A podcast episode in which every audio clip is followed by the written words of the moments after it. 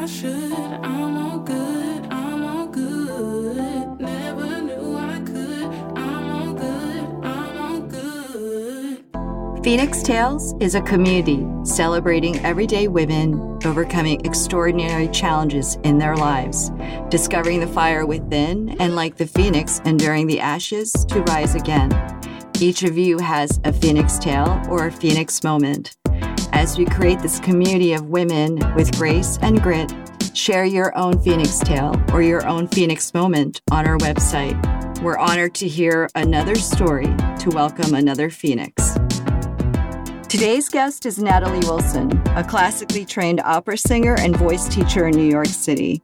After all the years spent studying and the many years spent auditioning, she came to the painful realization that perhaps her dream was not the life she was meant to live.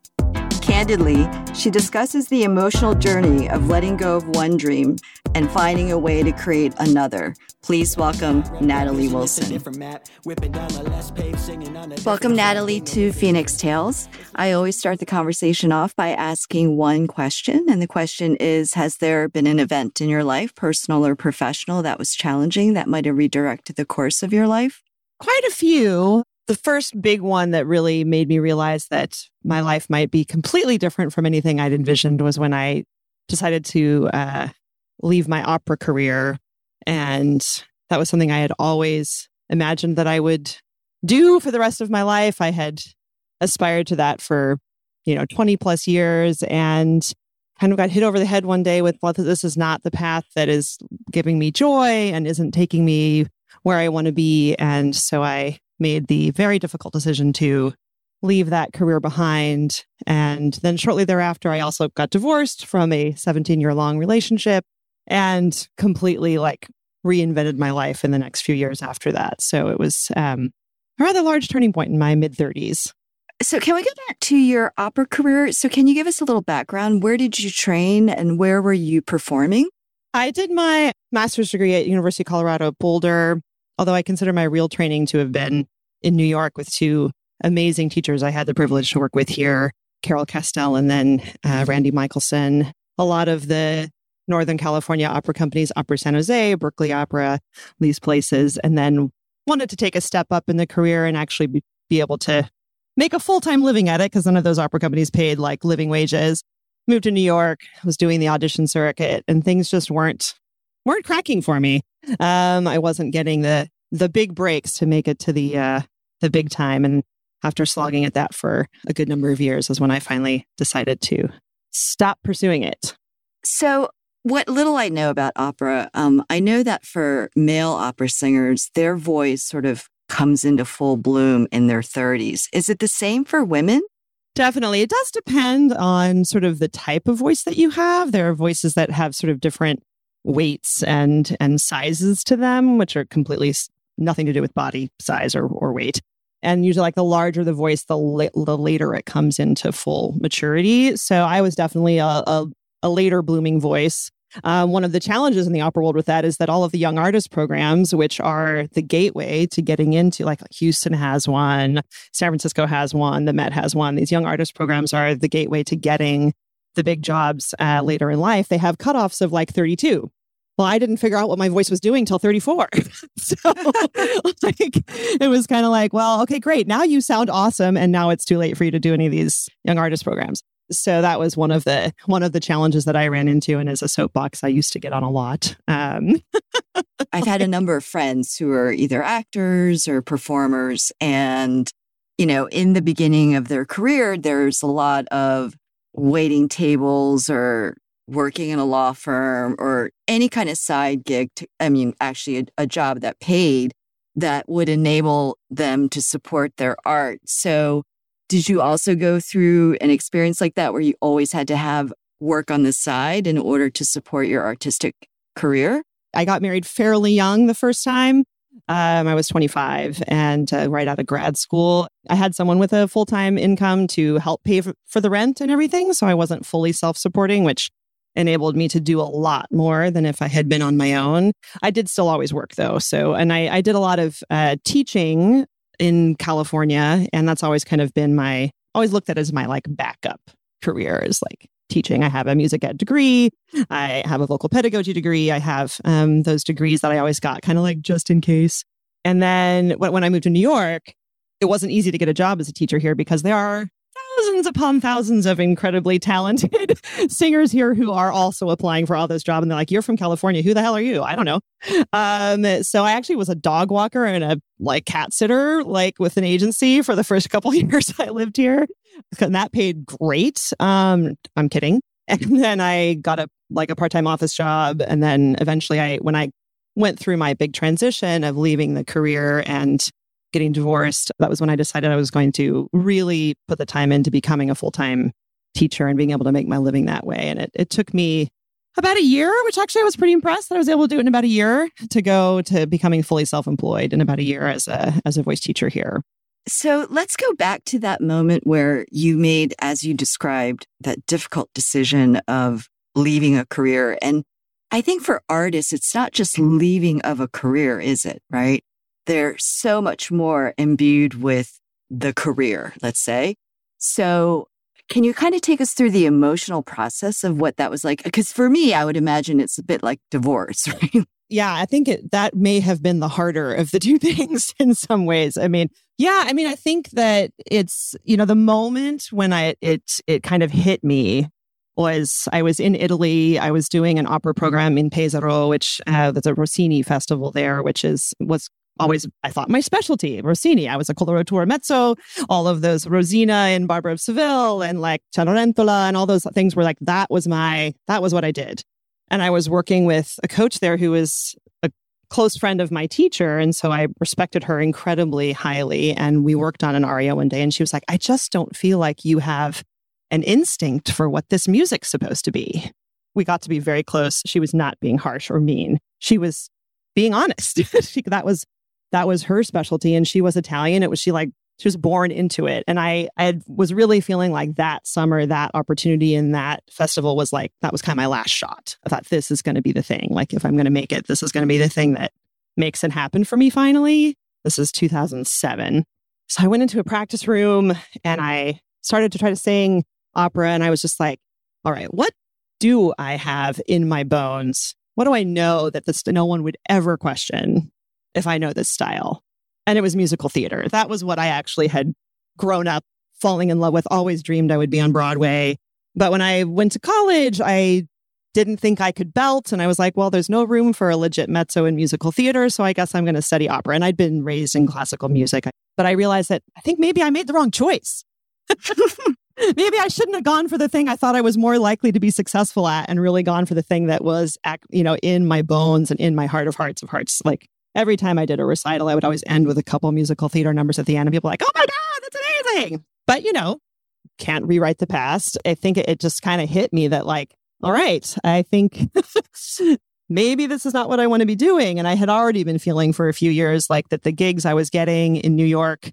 There's kind of either the Met or there are these tiny little companies with zero budget. And I just was like, I'm just not enjoying this process anymore. And I was working with a career coach. I came back from that trip and she looked at me and she said, You have to stop. It's just for three weeks, but you have to stop. You've been putting every ounce of every fiber of your being into this career for the last 15 years and you're miserable. You're clearly miserable. And I actually let myself stop. I was like, I was okay, three weeks. I'm not going to sing for three weeks. Well, I'm glad you said that. I was just going to ask, like, what did the stop look like? I'm not going to sing. I'm not going to try to like get an audition. I'm not going to apply for anything. I'm not going to like send my resume off anywhere. I'm not going to make a demo recording. I'm like, I'm not going to do anything for three weeks. And I would wake up in the morning and I would be like, what do I want to do today? I could do anything. I had to work still, but like if I wasn't, you know, if I had free time, like, I don't know, I could go take a salsa dancing class or like go to the museum. I guess people, this is what people do who don't have this overarching, like, I must spend every minute of every day trying to make this thing happen. Which I think most people would describe as passion, right? And the passion is what drives you. But then we came to realize there are real downsides to, to that whole passion thing. like, right, right. It definitely comes with some uh, some baggage. So it was that realizing that like, oh, there's a world, there is life actually if I'm not doing this thing. Was there any grief attached to that reality? Oh, my Lord. Yeah, I used to say at the time that I felt sorry, like I I'm not meaning. yeah. I'm not laughing at your grief. but I was no, no. response. Absolutely. Yeah, I felt like I was saying at the time, I felt like I was walking around with my arms cut off. I did not know who I was. Like I had this nickname and this group of friends I was, they just all called me diva. It was like every ounce of my identity was tied up in me being an opera singer. So it was, it was really, really, really painful. And yeah, I was super lost for a while. I mean, can you tell us, was there a moment where I would imagine the, again, it's passion that drives artists, right? And that's what makes it separate from a career, like being a lawyer or whatever. And I think writers kind of fall in between the two, I think, in some ways. So, was there a moment during this process where you thought to yourself, this is a mistake that I should go back because I don't know how to live without it in my life? I tend to be very much a once a decision's made, I've made it kind of person. What did end up happening was after about three months, I met a woman, Kat, who we both, we were like at a little music party kind of thing where people were just kind of getting up, like kind of a salon where people were getting up and singing. And she was there playing the piano and everyone was doing classical music. And then she sat down at the piano and played a show tune. We were both people who were sort of like recovering classical musicians. We ended up deciding to like be a little duo and like play at parties or something, like get, you know, make a little money on the side. I wasn't thinking of it as like a huge career thing, but just kind of like, eh, whatever. But then we were both have gigantic ambition brats. So very quickly, like we started, like we booked a cabaret show. We had two, like we booked the club before we'd written a show and we only had two months to do it. We're like, we're going to make a show. we did our first cabaret show. And so then this like new beast was born. We're suddenly like, I'm going to be a cabaret star because that's a thing. So I guess long story short, the ambition brat reared its head and it attached to a new passion and a new career, um, which was more involved around actually writing shows. So we started off writing things that I w- that we were both performing, and then we started writing things, and I also was writing things on my own, just like plays, like for other people to do. So it all of that same energy and that same passion then attached itself to that new ambition. So I guess yeah, I replaced it rather than going back to the old to the old thing. So when this for when the amb- ambition brat, I love the way you describe that, uh, took over again, and you found yourself. Uh, what you just described is astounding to me. You're like doing cabaret shows. I'm writing and I'm writing plays, and um, you and nothing like someone like you to make a writer feel completely inadequate. so, given that, when did you finally realize that what you needed to control? I mean, was in a sense that ambition brat. It's really only been in the last couple of years.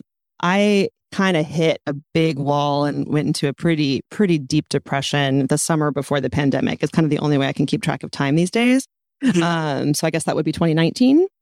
There was a big project um, that I had co-written with with that with my partner Kat. Had had a bunch of things happening, and we'd had some producers that were working on turning it into a TV show, and there's some very unpleasant things came out about that and basically we had to abandon that um, collaboration.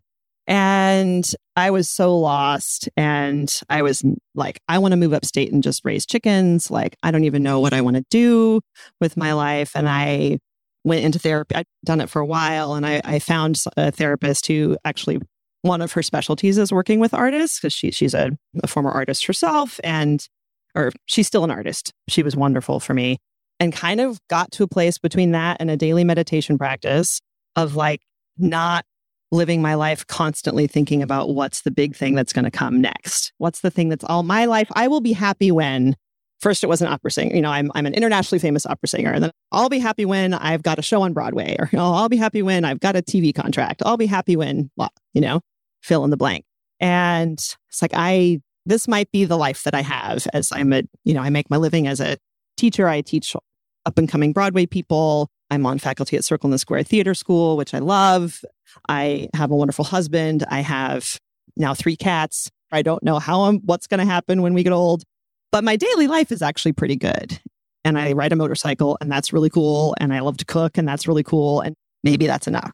Yeah, I, I love how you describe that uh, you are constantly yearning for the future.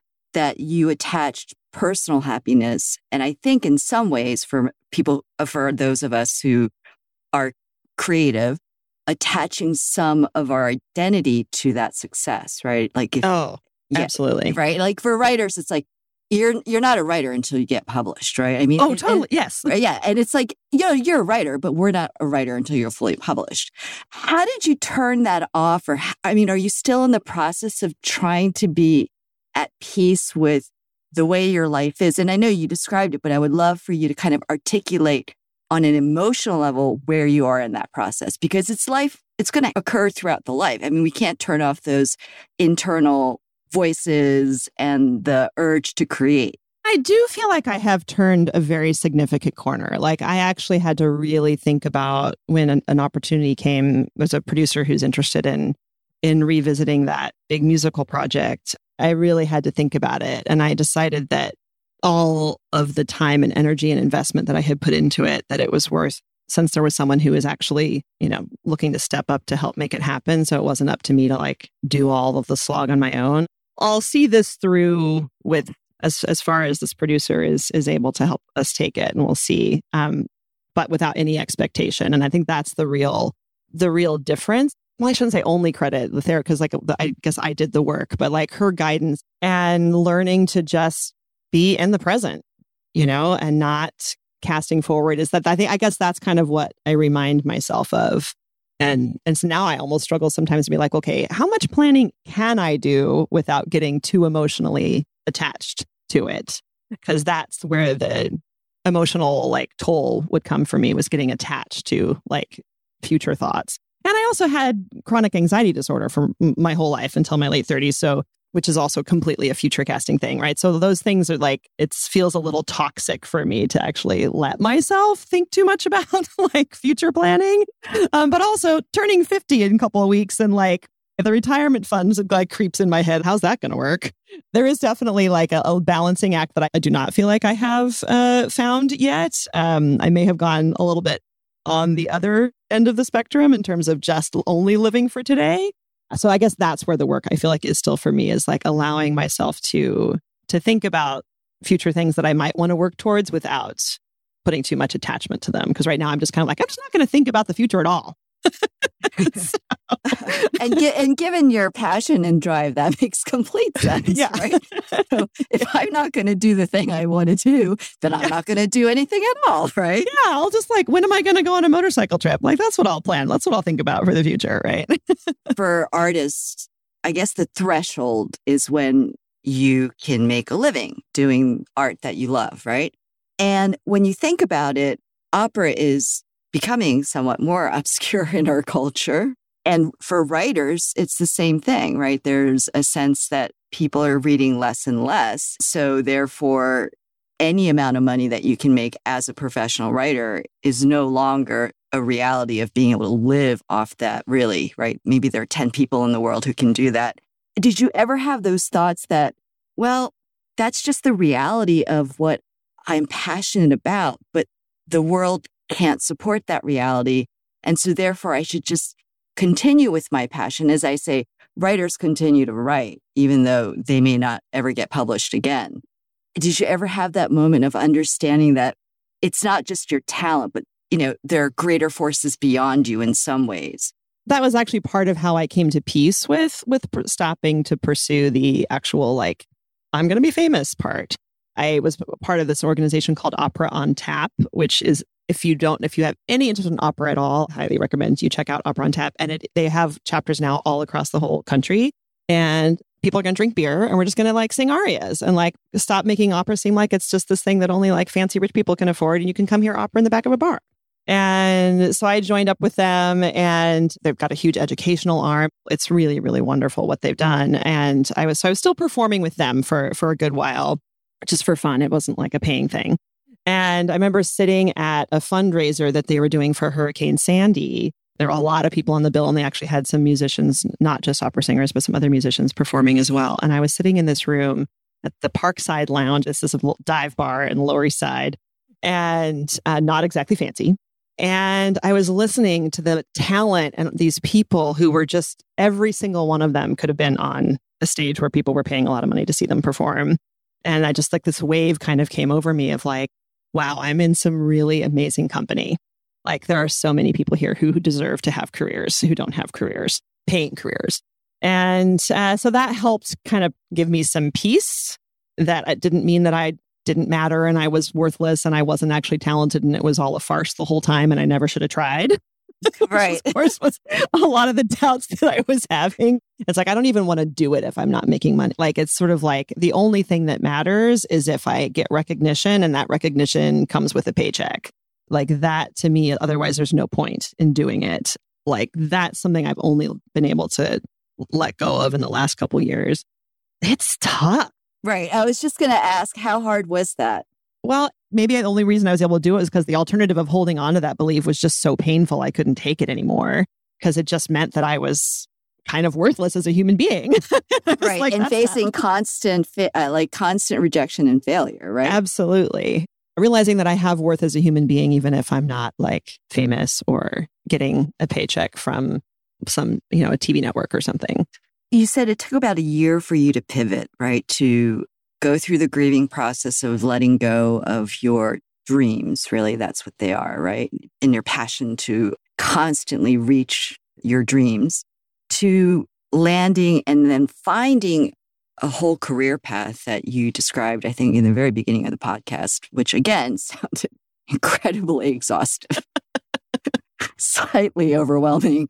So, can you tell us how you made that pivot? And more importantly, what were some of the emotional landmines, let's say, that you stepped on during the process? The teaching, I guess, has been present in my life. I mean, I've been teaching for over 25 years, um, off and on, mostly on. Part of the pivot was actually embracing, like, oh, I've been making my living as a teacher for all these years. Maybe I should stop thinking of that as my backup career. it's like, oh, maybe that is, maybe that is actually my career.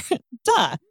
And embracing that and actually like i invested for the first time in in too long. Like i took a, a several week seminar in like a voice science seminar this uh, december. My vocal pedagogy degree was in the 1990s it was a while ago. I need I, like i need to invest in my teaching career. Like there is more knowledge that i can then use to impart to my students and it's been so great. So I guess embracing and not just sort of feeling like, oh, my teaching career is this thing that I have to do because I haven't made it at the other but actually like no this is the thing that i do has allowed me to feel way more joy in my teaching uh, and way more satisfaction from it and i don't resent it at all anymore and i used to and you said you'd been teaching for 25 years. So, how long did it take you to come to that realization? I mean, obviously, it was after you 24 gave years?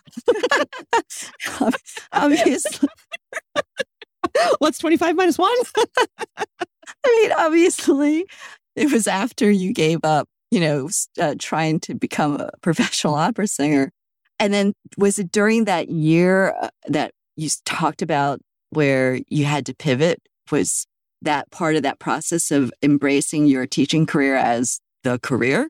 Yeah, absolutely. I wish I could remember like a particular lightning bolt that hit me at one moment. I think sort of the general process of recognizing like what I'm grateful for in my life and what I do have already in my life instead of always just the future casting is the thing that has always been a real negative for me. Retrospectively looking back and being like, oh, like you've actually done some cool things and like you've affected a lot of people's lives and I mean, one small, which maybe isn't small thing, but like I've always felt like kind of the financial failure in my family. And when my dad actually said something, he's like, what you do is so important. And he actually recognized the fact that like you don't get financially compensated like the way you should. What you do really does matter. And like actually having someone else recognize that my financial, my lack of financial security is not because I like made a bad choice or because I'm irresponsible. Like I'm in a career where it's just not an option.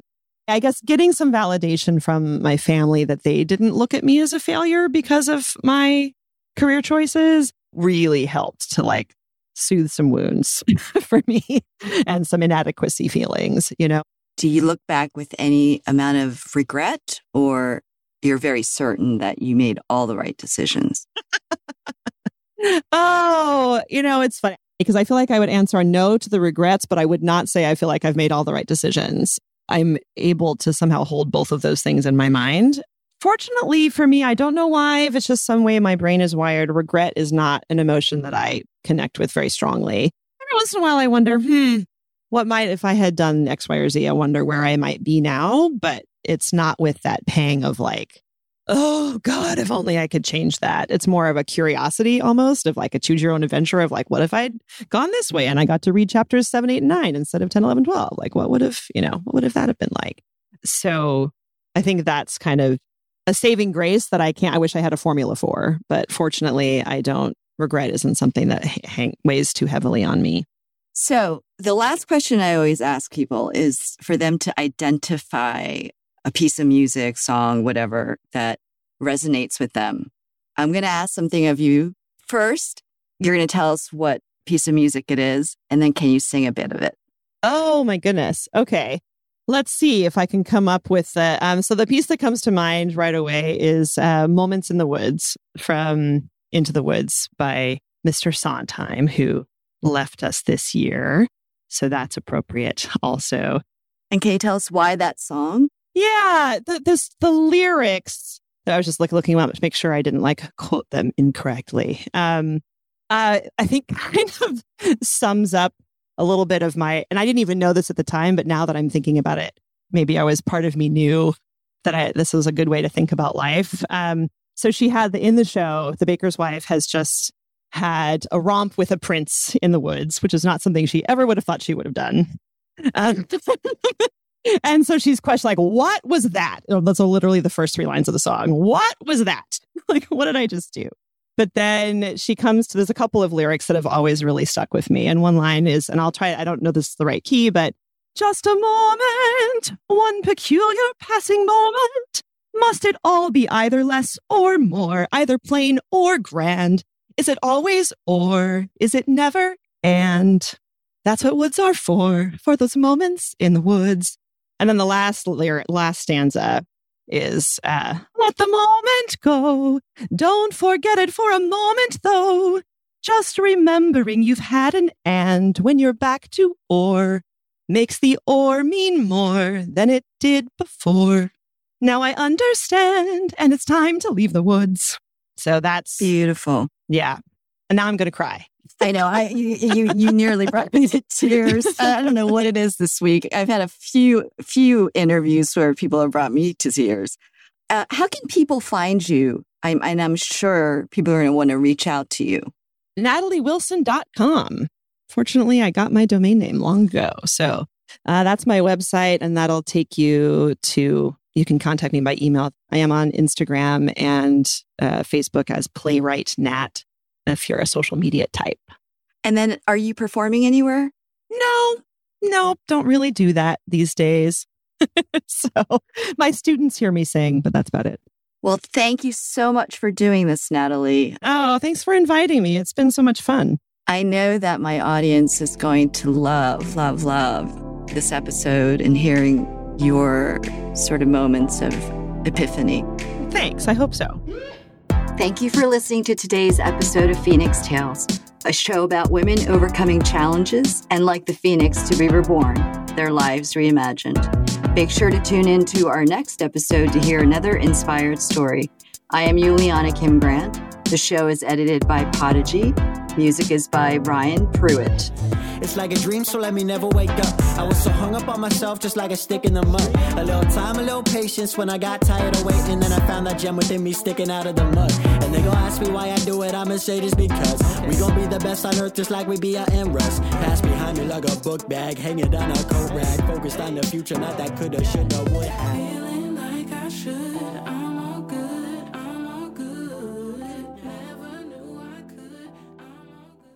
If you enjoyed today's episode, please leave your comments on the platform where you get your podcasts.